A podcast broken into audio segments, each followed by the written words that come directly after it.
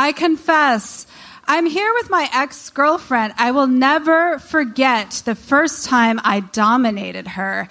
It was world changing! Exclamation mark.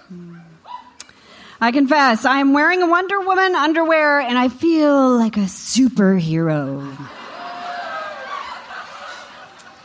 I confess, I have had a crush on the guy who pierced my daughter's ears for years, and I've never spoken to him. He's here tonight. Hey, and I bet he knows who he is. I confess, remember squiggle pens from the 90s? Well, I used it as my vibrator from 10th, from 6th to 12th grade. Okay, until I was 20 and it broke. Welcome to Bedpost Confessions!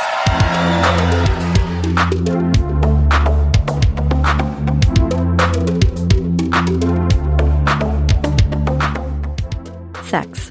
Almost everybody does it, and almost nobody talks about it, except at Bedpost Confessions, a storytelling show based in Austin, Texas. Whether the stories are funny, informative, political, or completely personal, the anonymous confessions from the audience are the stars of every show.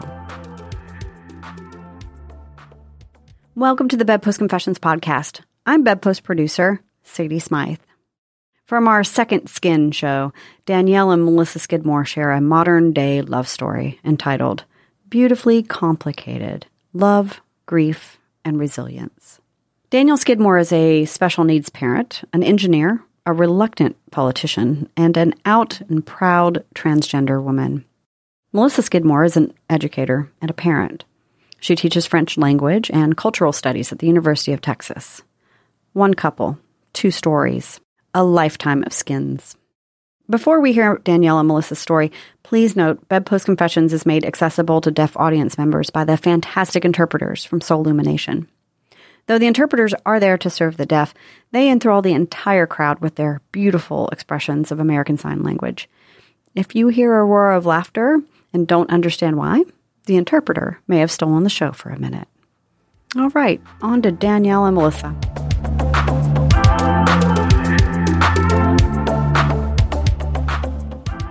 I'm Melissa Skidmore. And I'm Danielle Skidmore.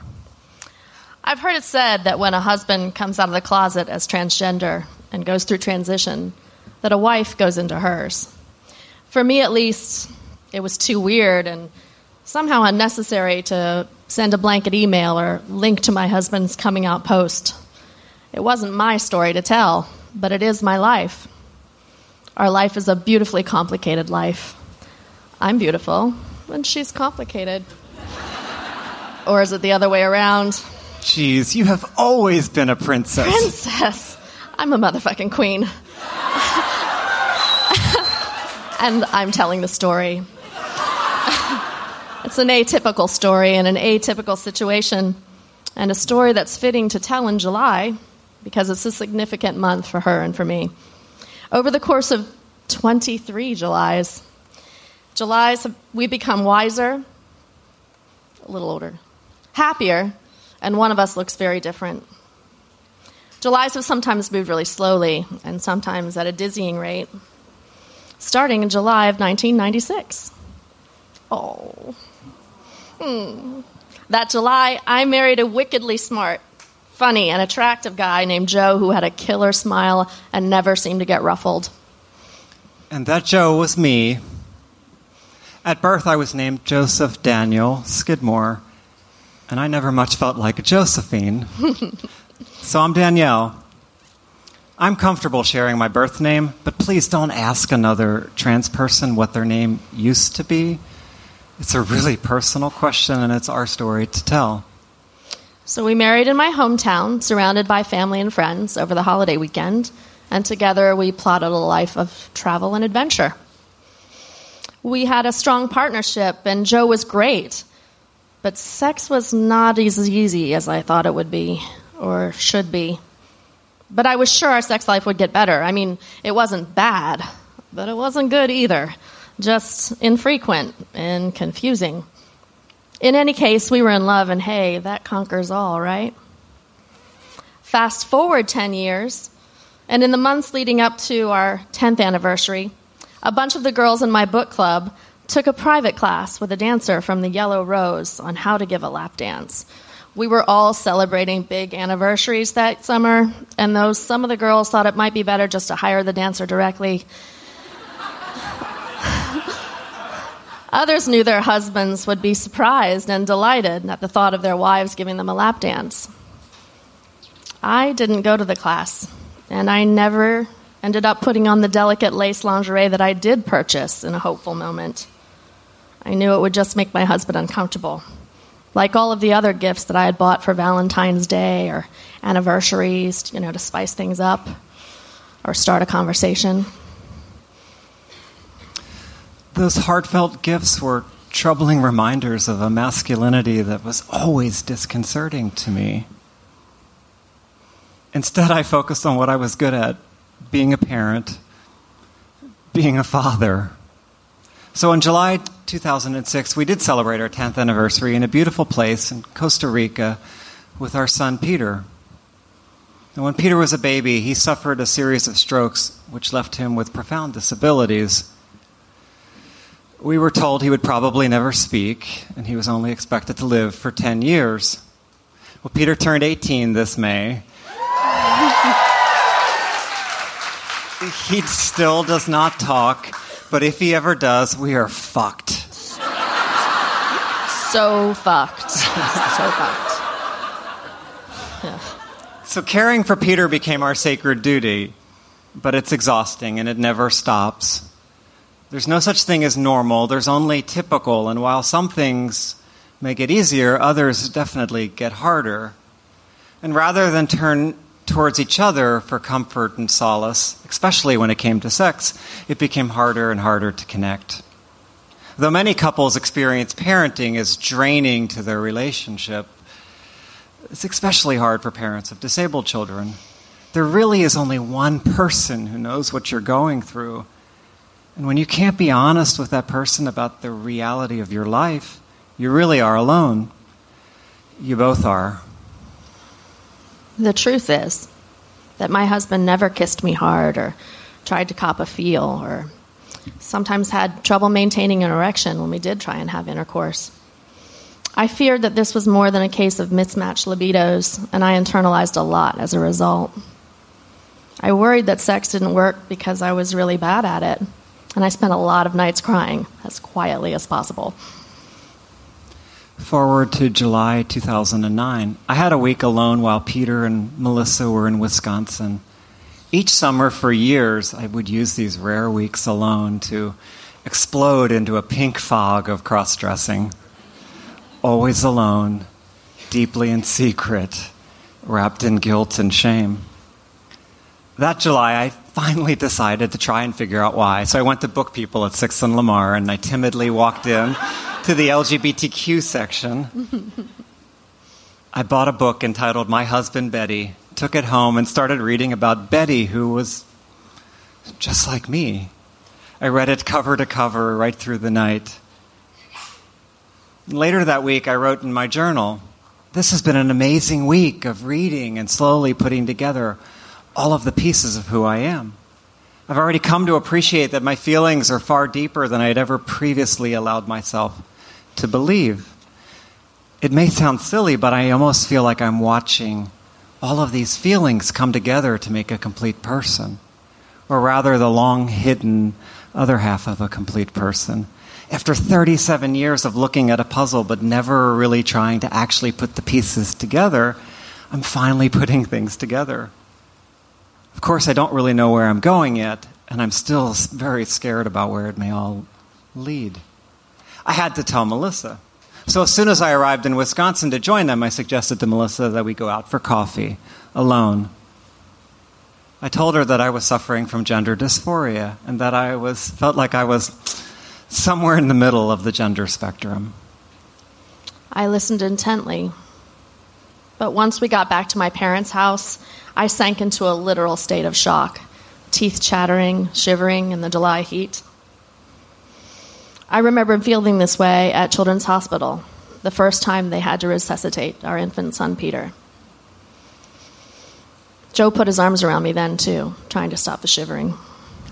I never should have told you. For the first time, I felt like I couldn't fix this. But it's hard to comfort someone when you feel like you're the reason why they're hurting. Did I mention I'm an academic?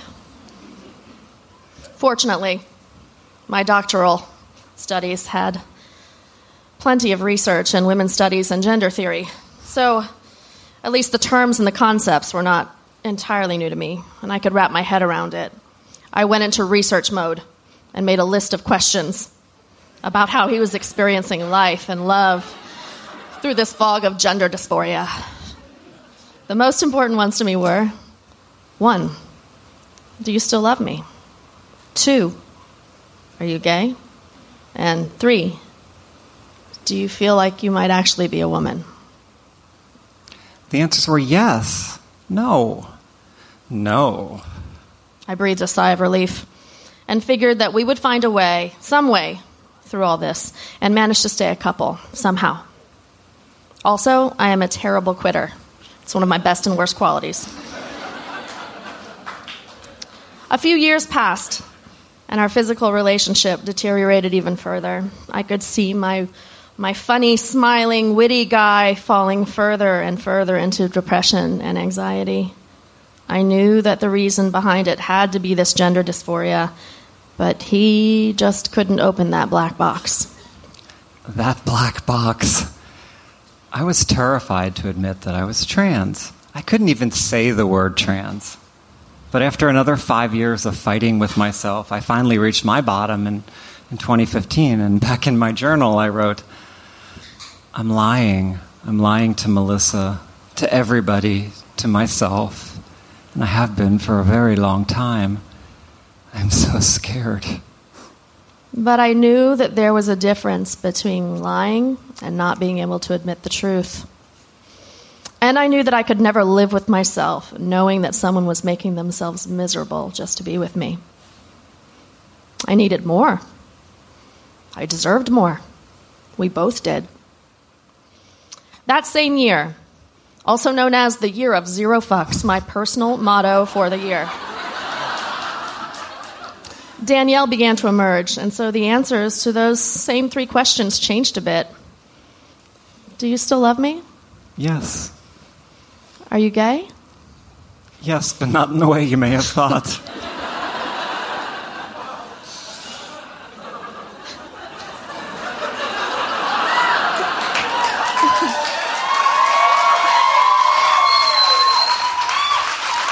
do you do you feel like you might actually be a woman?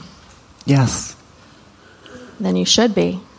You need to do it and feel it and live it, but not right in front of me. And that's when we stopped being a couple. That was the year I started HRT, hormone replacement therapy.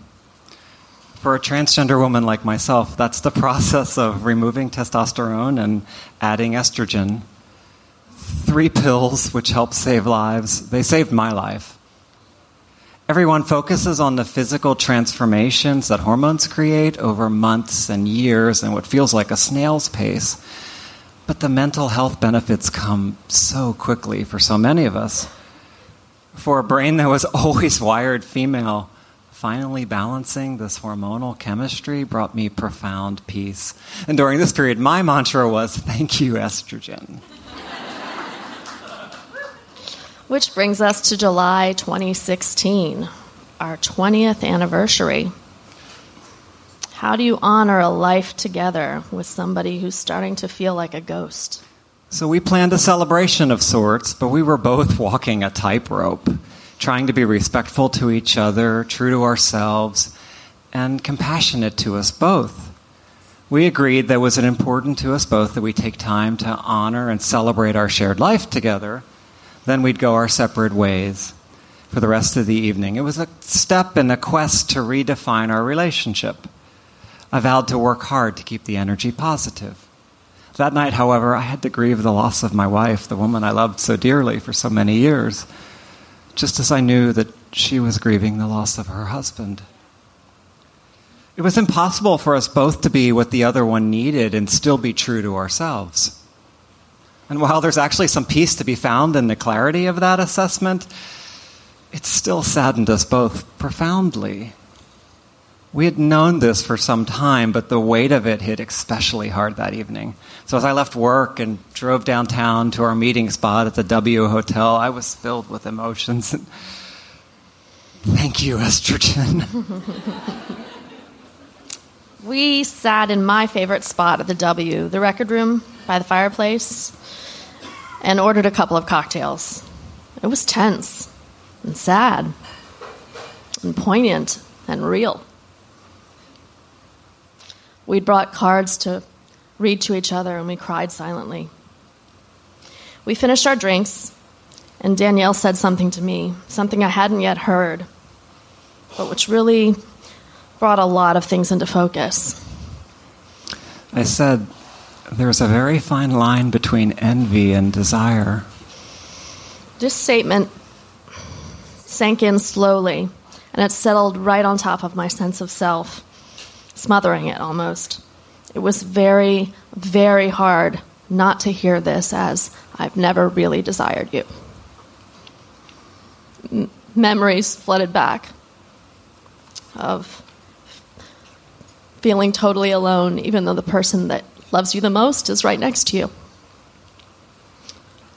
Fortunately, since I knew it was going to be a tough night, I had lined up a couple of girlfriends for some aftercare. I left Danielle on the sidewalk outside the W and drove myself to my friend Jessica's house, where I was loved on by my closest friends, plied with a steady stream of cocktails, and put to bed.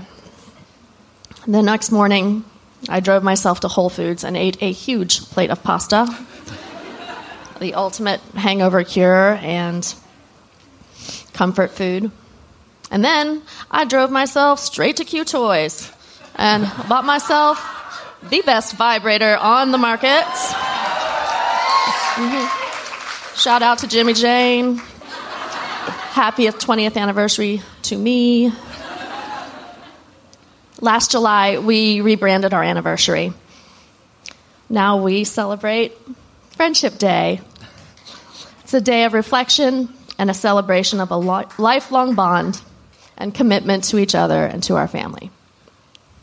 Three years ago, I certainly would not have thought I would be up here tonight in front of y'all with my ex wife, to whom I'm actually still married.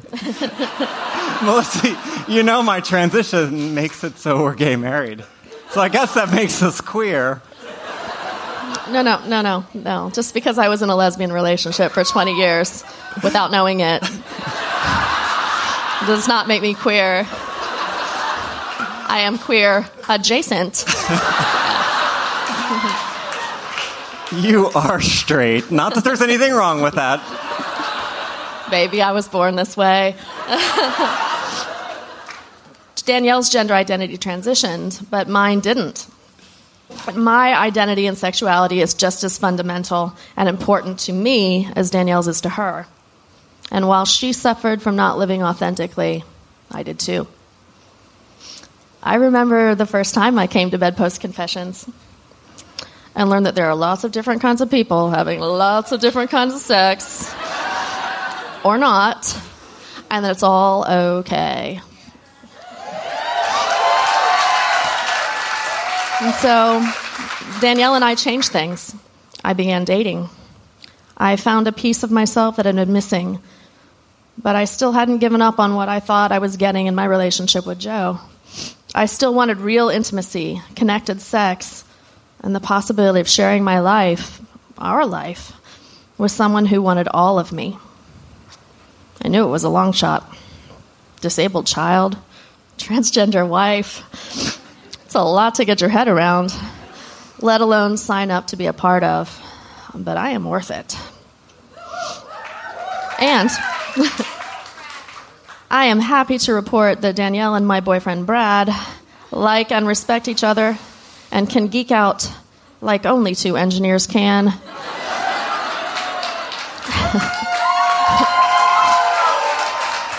I have a type.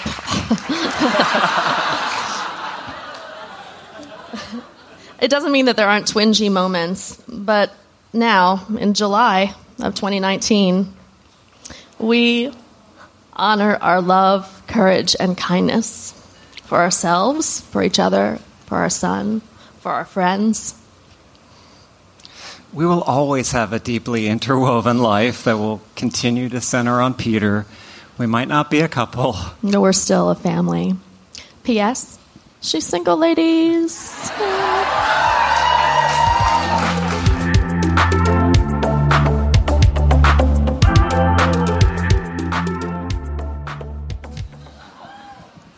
You ready, baby? I am. I confess, some people say that sex ends when you get married.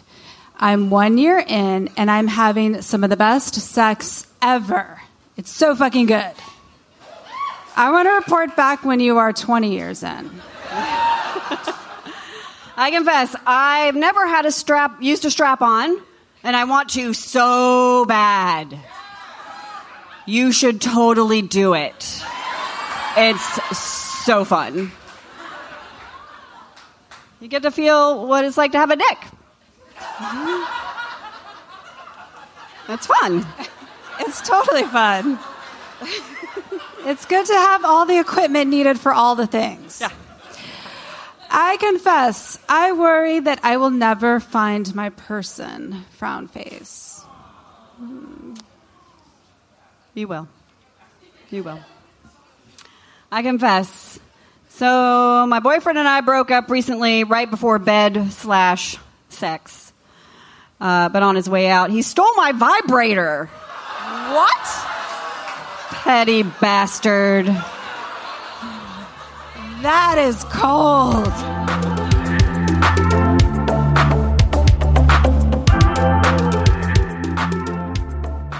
Bedpost Confessions is recorded in front of a live audience at the North Door in Austin, Texas. Don't forget to follow us on Instagram and Facebook at Bedpost Confessions. Stay up to date and maybe buy a little merch by visiting bedpostconfessions.com. Bedpost Confessions is produced by myself, Sadie Smythe, and Miranda Wiley. Our podcast production team is Mariah Gossett, Mike Garcia, and Permanent Record Studios. And again, we love when you share our show with people you love, and who knows, maybe we will read one of your confessions soon. Leave us a little note on Apple Podcasts, and until then, keep confessing.